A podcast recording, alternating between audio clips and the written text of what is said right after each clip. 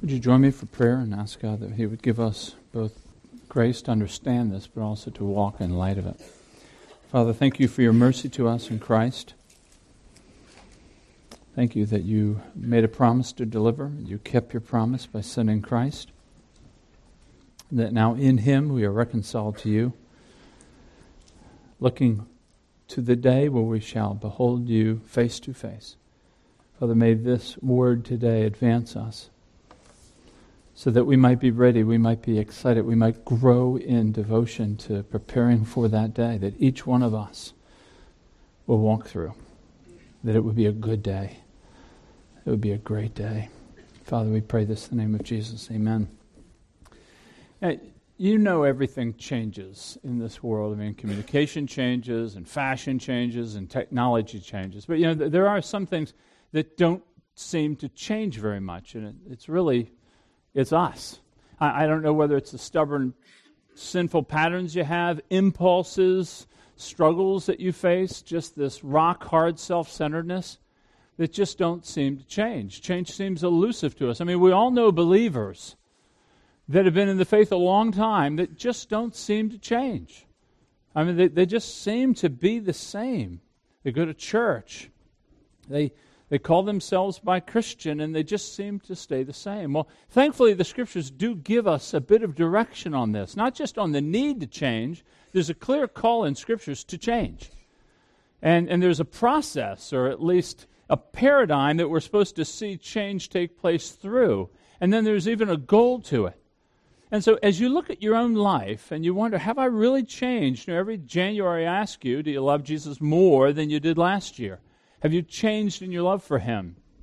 And uh, many of you say, yes, you have. And we rejoice over that. Many, many say, no, I haven't. And so, uh, if you would turn with me to Colossians chapter 3, Paul's going to kind of give us what I think is a very clear both call for change, but also the means through which the believer will change from glory to glory. So that, as I prayed at the beginning, on that last day, it'll be a good day. That's really what we're here for. I want that to be a great day. So Colossians 3:12. Paul writes, "Put on then, as God's chosen ones, holy and beloved, compassionate hearts, kindness, humility, meekness, and patience, bearing with one another, and if, if one has a complaint against another, forgiving each other, as the Lord has forgiven you, so you must also forgive. And above all, these put on love, which binds everything together in perfect harmony." And let the peace of Christ rule in your hearts, to which indeed you are called in one body. And be thankful. Let the word of Christ dwell in you richly, teaching and admonishing one another in all wisdom, singing psalms and hymns and spiritual songs with thankfulness in your hearts to God. And whatever you do, in word or deed, do everything in the name of our Lord Jesus, giving thanks to God the Father through him.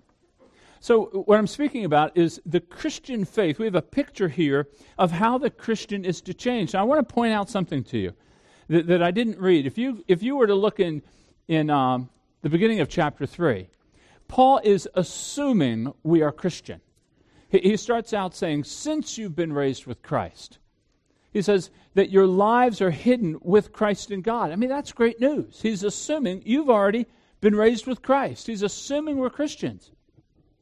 And yet, you notice right in verse 5 of chapter 3, he goes into this laundry list of what we're supposed to put off. He, he says in verse 5 Put to death what is earthly in you sexual immorality, impurity, passion, evil desire, covetousness. In verse 8, he says, But now you must put them all away anger, wrath, malice, slander, obscene talk, and do not lie to each other. He's talking to the church. I mean, isn't this amazing? On one hand, he's saying you've been raised with Christ. Your lives are seated with Christ in God. And you, by the way, you ought to put away sexual immorality and passions and obscene talk. Now, some people, this upsets. For me, it kind of frees me. It, it's a real picture of this change that's supposed to take place. Many of us, I think, come to this understanding that once I believe in Jesus, everything's going to be different. And I would say that I think it's naive to think that, you know, if you've had uh, 20 years of just patterns of self centeredness and self destructive behavior, sinful patterns, that you come to faith in Christ and it all changes. I don't think the scriptures support that. You say, Well, I've been born again. You have been born again. You've been adopted. You've been forgiven, and you've been redeemed. But even in being born again, it implies that you've got to grow up. I mean, nobody assumes once a baby is birthed that they're just ready to roll. I mean, they're just born mature. I mean, there's growth, there's teaching, there's admonition, there's correction. There's a, there's a changing of the person. I think that's what scriptures call us to. In fact, in verse 9 and then moving into 10, he speaks about this. Since you've taken off the old self with its practices, you've put on the new self, which is being renewed in the knowledge, in knowledge, into the image of the Creator. In other words, Paul's saying, he's looking at us, he's saying, you're being renewed. That's a present idea, it's a continuous thing. This is what we call sanctification. The change is coming incrementally over time, the changing from glory to glory. And so Paul is saying here, you're believers. So put off the old stuff, but put on things, right? We don't just put off, we put on. If you look in verse 12, the passage I'm preaching on, he's saying, put on then, and then there's that comma. And what's interesting is he says, as God's chosen, holy, and dearly loved. Paul again reminds us if you ever think you're going to change, you've got to get your identity down right. Your identity is you've already been chosen by God. Before the foundations of the world, you've been chosen by Him. Folks, this isn't, while it causes much confusion in our minds, it's really meant to be an encouragement that God's electing mercy is fuel for change. I can change. In fact, I can look at this text with hope because He has elected me to be holy and blameless on that day of Christ. So we're God's chosen. We're also holy, that God has has seen us as holy in Christ. He's stating for us, this is your position. And He gives us that before He calls us to a pattern of behavior. He says that you're loved fiercely, invincibly, you're loved. So there's a tension here that I want you to feel in the text. That Paul says, Yes, I can say you're God's chosen, holy, dearly loved, so put on. Change. Move towards change. It's a command to change, there's a need to change. It's kind of like this become what you are. That's what, that's what you often hear that expression. Become what you, in fact, already are. That's what he's calling us to do. But there's a problem with that.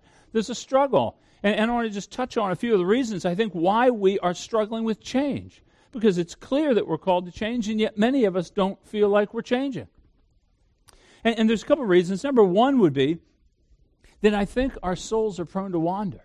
I think it's in the nature of man, even man who has been regenerated because the dominion of sin has been broken, indwelling sin still remains, and our hearts are just prone to wander. For, folks, we just like the world. It's tasty, it's right in front of me. You, you know, it, it's interesting. God offers you pleasure at his right hand, the world offers you pleasure as well.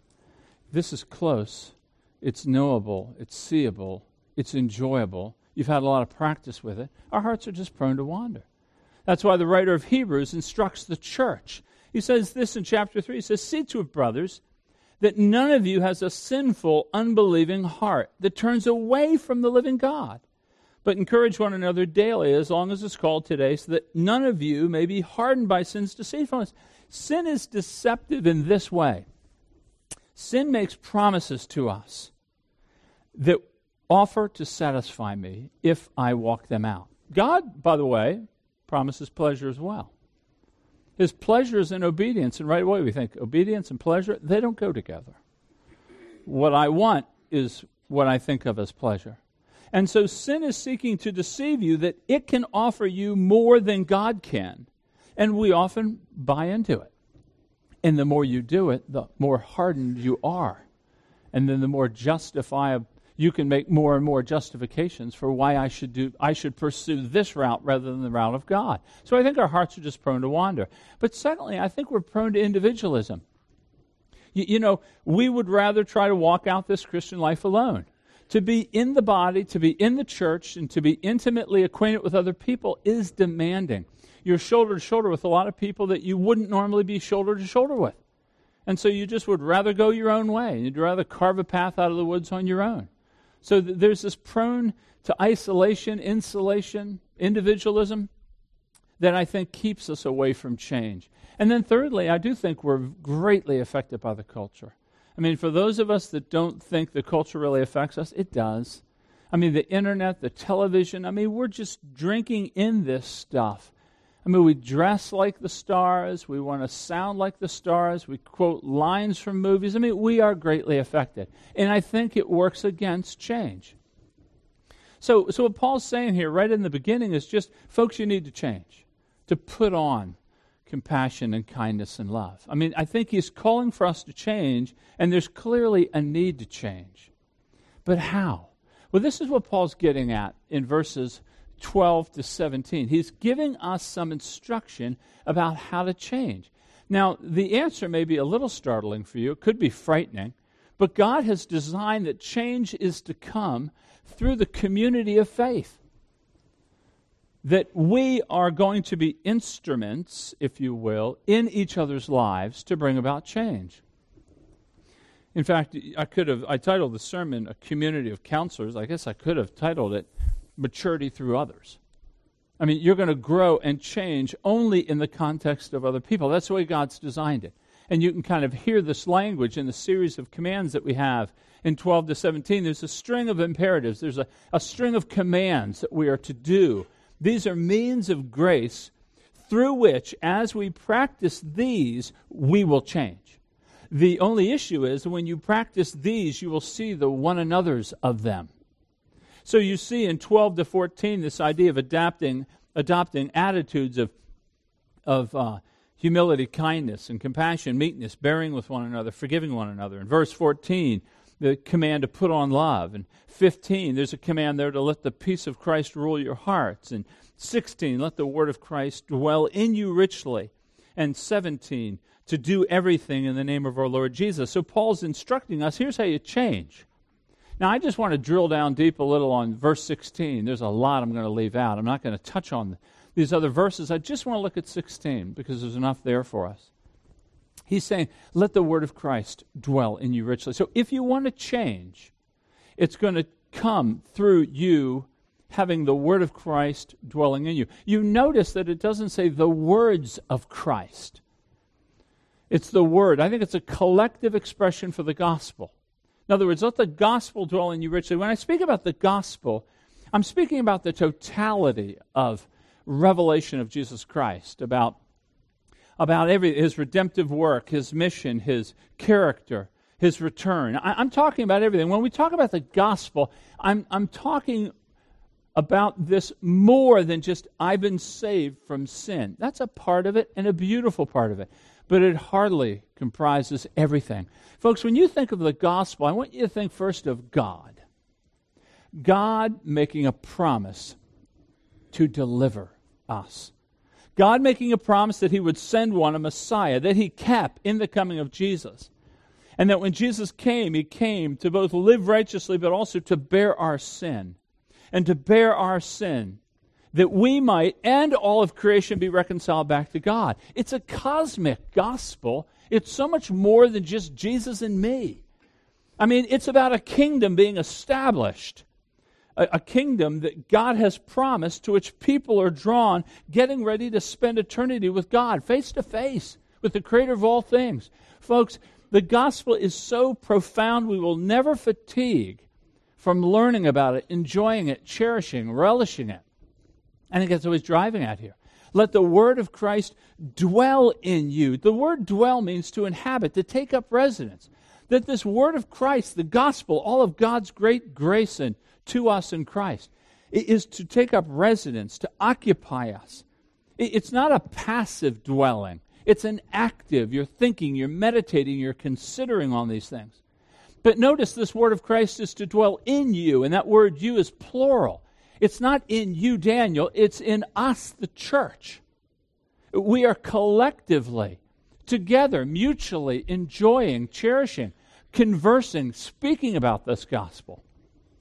That, that a community that has the word of Christ dwelling in them richly, not sparingly, but abundantly, that we're growing in it, and, and that we're finding satisfaction in.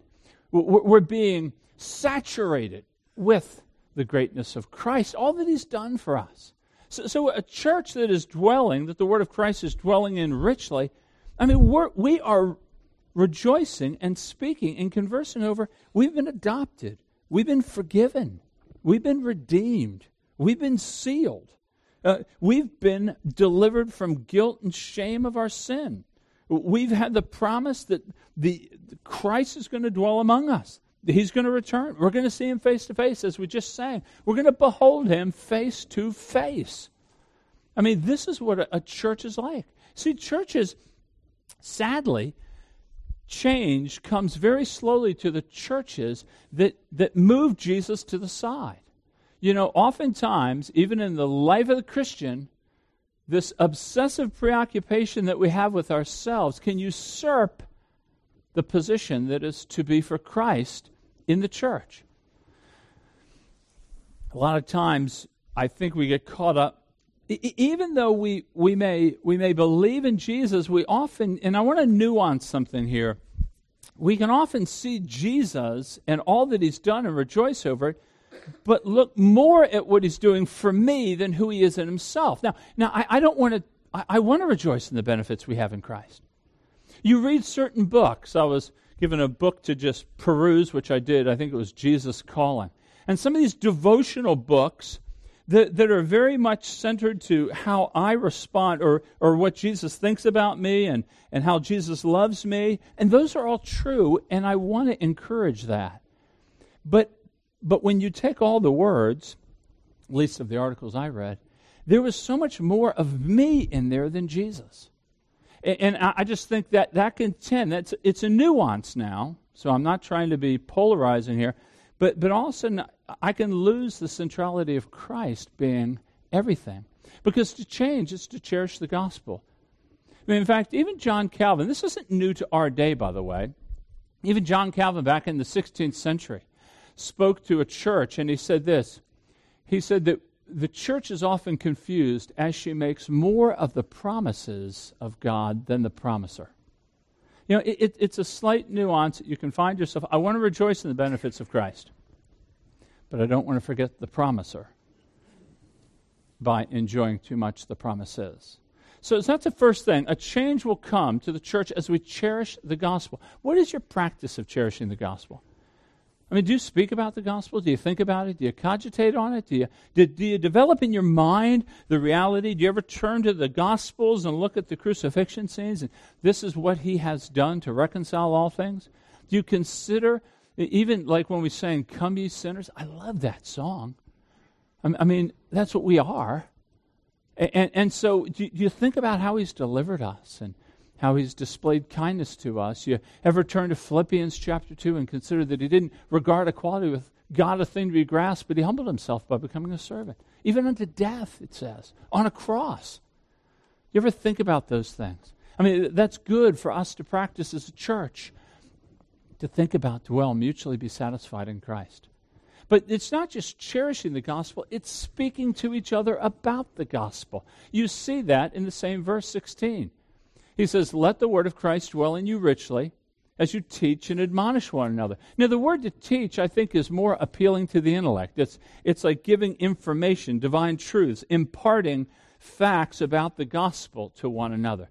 There, there is a place, not just teaching like I'm doing here, or even like uh, even a formal Bible study. I think what Paul's talking about here is that we are to teach each other. In other words, our conversations are being intentional about what we share with each other about Christ. That, that I'm encouraging Daniel or, or, or, Nick is encouraging me regarding the nature of what Jesus has done. There's a, there's a mutuality in teaching. But, but not just teaching, it says admonishing. And this is where I want to kind of get us to think. Because teaching is appealing to the mind, admonishing is kind of appealing to the heart, it's appealing to the will and the disposition. See, when you see the word admonishment, it has the idea of both encouragement but also rebuke and correction. In other words, admonishment is more than he's my accountability partner. Admonishment is when I am willing and you are excited about me weighing into your life, seeing some areas that are not being walked out worthy of the gospel, and I'm calling you to amend your life in accordance with the gospel. I mean, I mean this is seriously more invasive, if you will. And, and, and what he's saying is, is that change is going to come in your life, as you first cherish the gospel, but then as you speak to one another about the gospel, both with teaching and encouragement and admonition. This admonition really is in all wisdom, Paul says. That's the, that's the qualifying phrase in all wisdom. There's a lot of wisdom out there for us to admonish each other with. A lot of wisdom. You can go to Oprah, you can go to Dr. Phil, a lot of good, practical, utilitarian wisdom, generally self centered. But it sells very, very well. Paul's not speaking, of course, about those. He's speaking about the wisdom of the gospel. How does the gospel affect us? What is our knowledge of God now because we're in Christ? How does that bear on our life and decisions that we make? Paul's idea of wisdom isn't your experience. Oftentimes, when we are admonishing people, we say, Well, this is what I've done. That experience has a place to, to speak about. But we don't want experience to usurp the place of Scripture. Scripture is the thing in which we're promised that we'll be changed through, not necessarily my experience. Maybe my experience will help explain it, but don't forego the Scripture for my experience. This is what I did. Or even utilitarianism. Well, this is what worked for my friend. Gospel truth isn't always utilitarian. It's often, in fact, very impractical and sacrificial and doesn't make sense. It's foolishness to the world. So the wisdom that we may call one another to may be very hard, may be very difficult, not utilitarian at all. But that's what we need to do. So Paul is saying, hey, there's a need of change here. Yes, you're a believer, but put to death these things and put on these things. So there's the need for change I've explained. And now the context of change is both cherishing the gospel and then speaking to one another. By the way, I don't think you'll speak to one another much if you don't cherish it much. If you love it, you'll talk about it. If you don't think about it much, you probably won't speak about it a lot. But it's necessary for us to change. I think about in 1 Thessalonians 5:17, Paul writes these words. He says, "We urge you, brothers." So he's speaking to the church now he says, Admonish the idle, encourage the faint hearted, help the weak, be patient with them all. So, in Paul's instructions that are similar to the Colossians, uh, it's simply this that you have a responsibility to your brothers and sisters in this church to be sensitive about where they're coming from, that we don't just bring the hammer every time. That's not what I'm speaking about with admonishment. If you sense that they're weak, they need your help. They don't need to be crushed under the guilt of what they're not doing. If they are faint hearted, they're flagging in faith. We just don't drop the sovereignty line on them. God's sovereign. No, no, no. We want to we want to come along and, and, and help their flagging faith. If they're idle, they're lazy, they're walking in a manner unworthy of the gospel, then yes, admonish them. Bring about corrective words in love with humility. That's what we're called to do to each other. And if we don't want to walk in that manner, then I think we're just going to see at least a, a slowness or even a stoppage of change in our lives. And we practice this in the office, Daniel gave word to, that, that we invite criticism and encouragement one from the other. Uh, Carol and I have practiced it for years, even when we didn't want to. Um, so let, let me give you an example of such. Uh, about three weeks ago, I asked her if I could share this. About three weeks ago, on a Sunday morning, about 7 a.m., I'd been up and I'd gone through the sermon. Carol said, um, Hey, can I talk to you? Now, you've heard me preach long enough, you know what that usually is preceding. And, um, and so I said, Yeah, yeah. And so she said to me, She goes, I think the Spirit's hot. And I said, What in the world does that mean? I mean, ovens are hot, plates are hot, the Spirit's hot. And what she was saying was she's being led by the Spirit. I'm thinking, The Spirit's hot. And, and she goes, uh, she, she gave me admonishment on how I treated uh, one of the kids in a conversation I had. So she, um, she drew me to the idea that I should have exercised greater gentleness in my dealing with them. And she was right. She was absolutely right. I did ask her, hey, next time could we wait until after the sermon? You know, kind of take the legs out of me at about 7 a.m. on a Sunday morning is kind of tough. But, um, but it was a good word. It was a helpful word. If she didn't give me the word, that relationship with that child over that issue would have been untended. And it would, I would not have come back to display the gospel without that encouragement. We've done this to each other. Uh, the staff to me, myself to the staff, uh, that, that have brought about greater corrective measures, even with Julie. I, I think about the times that that has gone back and forth. It has been immensely helpful to us to maintain a very joyous staff environment because of our ability to do it. And we have grown through it. You will not grow apart from it. Your role is to do it. Let me quote to you from uh, Dietrich Bonhoeffer. You know his name. He was a Lutheran pastor in the mid 20th century, um, German, and uh, began to write some things against Hitler, and of course, um, was arrested. And uh, even before that, he started an underground commune um, where, where believers were trying to live together. He eventually was arrested and executed before the Allies liberated Germany. But here's what he wrote from this experience. He says, God has put his word into the mouth of men and women in order that it might be communicated to other men and women. When one person is struck by the word, he speaks it to others. God has willed that we should seek and find his living word in the witness of a brother, in the mouth of men. Therefore, the Christian needs another Christian who speaks God's word to him. He needs him again and again when he becomes uncertain and discouraged, for by himself he cannot help himself. He needs a brother, a sister, as a bearer and proclaimer of the divine word of salvation. He asks, How shall we ever help a Christian brother and set him straight in all his difficulty and doubt, if not with God's own word? All our own words quickly fail. But he who can speak out of the abundance of God's word, the wealth of direction, admonitions, and consolation of the scriptures, will be able, through God's word, to drive out demons and to help his brother. So that's simply what I'm calling you to consider. There's a need for change. You have it. You've either seen it in your life or you haven't. It's going to come, though, according to Paul, through our cherishing the gospel and our speaking to one another, both with teaching and admonition the gospel. So that's the call from Scripture. It's that simple. That's what he's calling us to do in 16. Now, I know in your mind right now, so I'm going to ask you, will you obey that?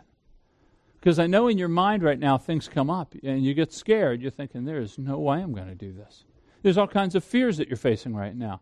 I mean, one, one fear may be, well, I, I can't do that. I mean, I could lose, I could hurt their feelings. I could lose their friendship. You might for a time. But what is friendship? I mean, what is a biblical friendship? I mean, we, we have cute little proverbs that say, you know, only a friend tells a friend when there's food on their face or when their face is dirty. In, in fact, uh, true story, and I think the first year I was here, we had a covered dish when we still had them in the uh, youth room, and this very sweet, sophisticated older woman was sitting across the table from me eating, and she had, uh, she did, she had food right there on her face. Now I saw it; it was clear as the nose on her face. You could see it from ten feet away, and I, I was neutralized. I didn't know what to do. I knew I had to say something if I really liked her.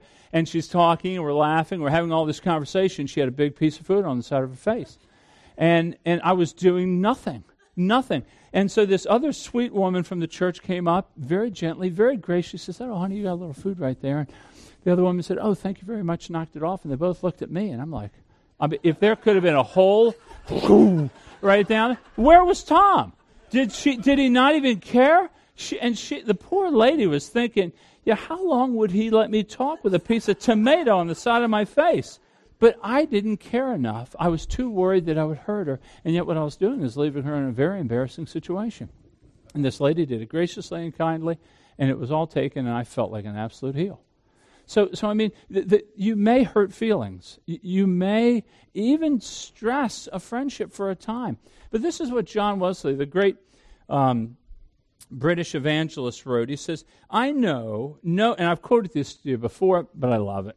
It's really good. I know no other place under heaven where I can have some friends always at hand, of the same judgment, engaged in the same studies, persons who are awakened into full conviction that have but one work to do on earth, who see at a distance what that one work is, even the recovery of a single eye and a clean heart who, in order to do this, so he's saying he wants friends who are living for the glory of God, singularly. And he says, in order to do this, they have, according to their power, absolutely devoted themselves to God and to follow after the Lord, denying themselves and taking up the cross daily. To have even a small number of such friends, constantly watching over my soul, and administering, as need is, reproof or advice with all plainness and gentleness is a blessing I know not where to find in any part of the kingdom. So he's saying that I value friends who are willing to step on my toes, to speak to me about my life, that I can live in a manner that I'm satisfied when I see God.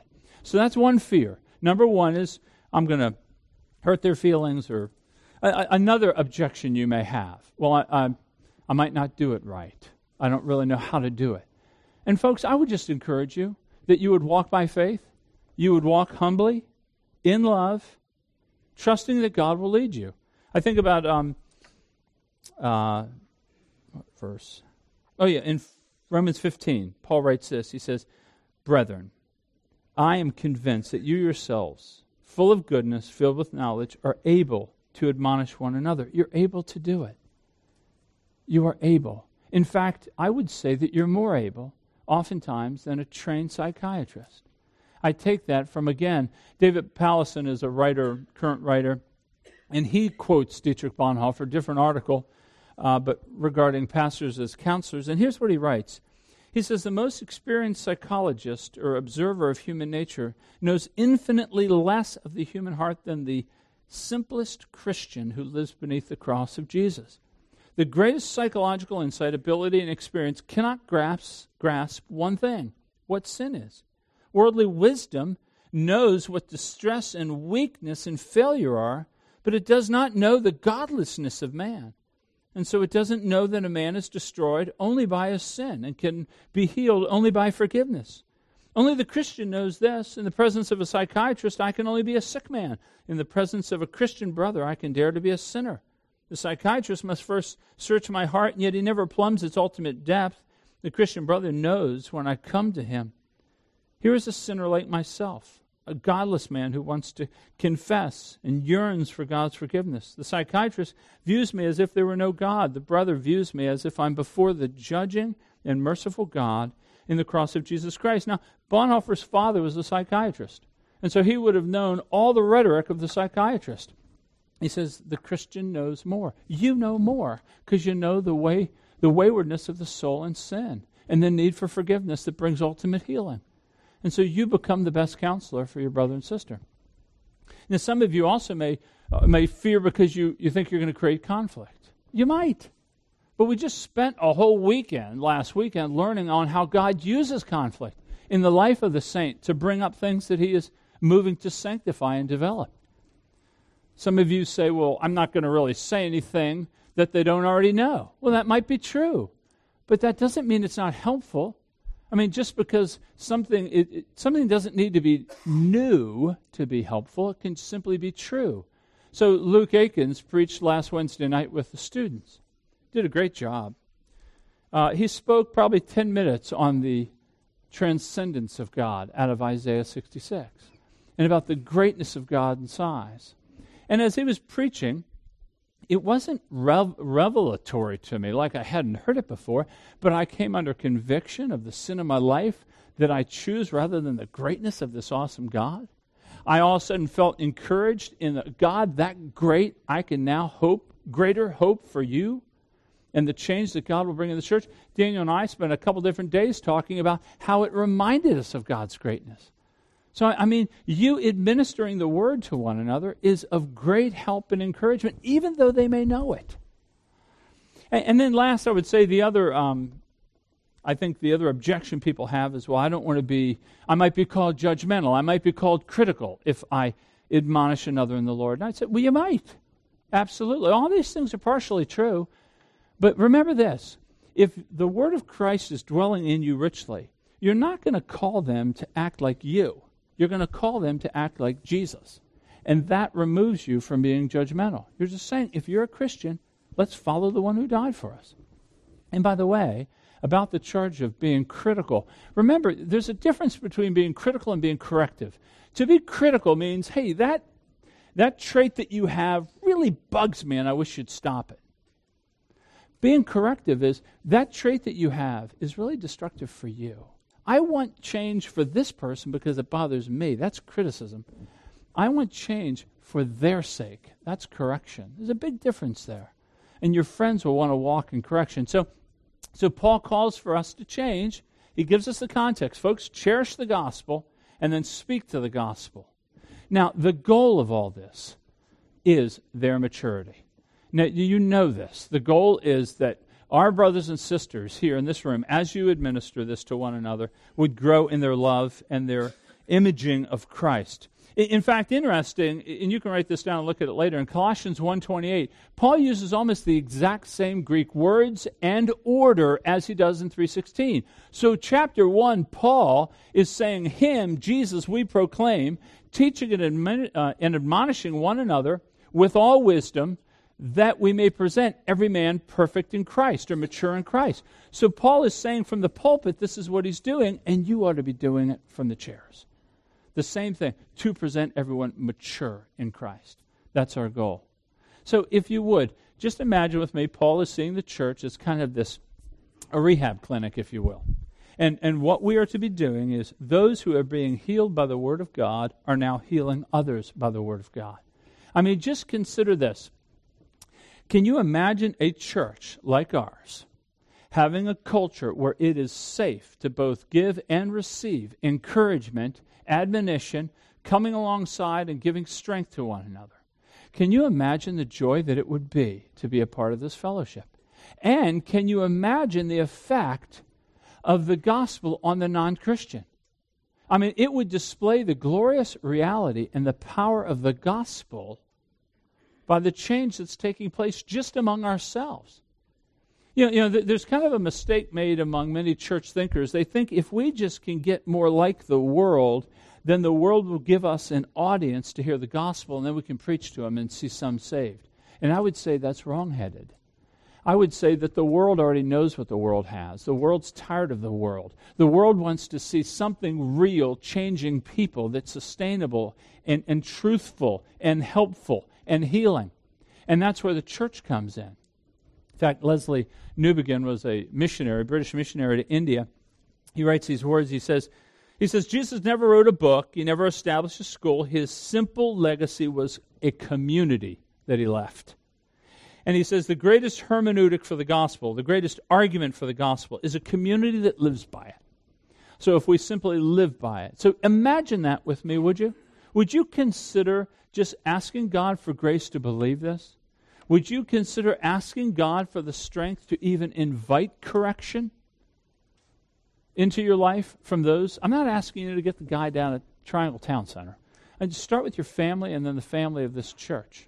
That you would invite correction. I, I would like you to weigh in with me if you have a word of admonishment. Would you consider doing that? You know, the, the struggle that you always have, at least my father told me, the struggle he had with me was, and that most parents have, is kids oftentimes in their teenage years are probably in the place of greatest need for wisdom, and yet they're also in that place of they don't see any of that need. They don't see a need for parental wisdom. But now, as adults, should we continue in that track? I mean, don't you need the wisdom of others to live? So, would you, would you believe with me by faith that we can walk this out? Creating a culture like that in this church will take some time, no question about it. I think we've already progressed, actually. But it will take time and it will take a degree of effort. But, but let's pray for that. Here's, here's what I'd like to do I'm going to pray for us briefly. We have the time of the service here, and I just want to re instruct all of us. It, it, it's harder in a church this big with this many people when we have an open prayer time. But let me remind you that we're just responding to God from His Word that He's given us. We've learned here about you have a need for change. The context for change is that we want to encourage one another in the gospel and speak to one another about the gospel. And then we want to look for the goal, which is maturity. So if you pray, would you pray loudly? Would you pray briefly that others may pray? And, uh, and then Nick is going to close us in uh, just a moment. Let me pray for us. Father, Thank you for your grace to us in Christ. Thank you for the gospel. Thank you for the cosmic redemption that He has accomplished in keeping your promise, bearing our sins, crushing death in His death, being raised, ascending through the prince of the powers, rule and territory, and sitting at your right hand, far above rule, authority, power, and dominion. For us, the church, that we might be matured, sanctified, and ultimately glorified And Father, may you advance that through the preaching of your word. Thank you.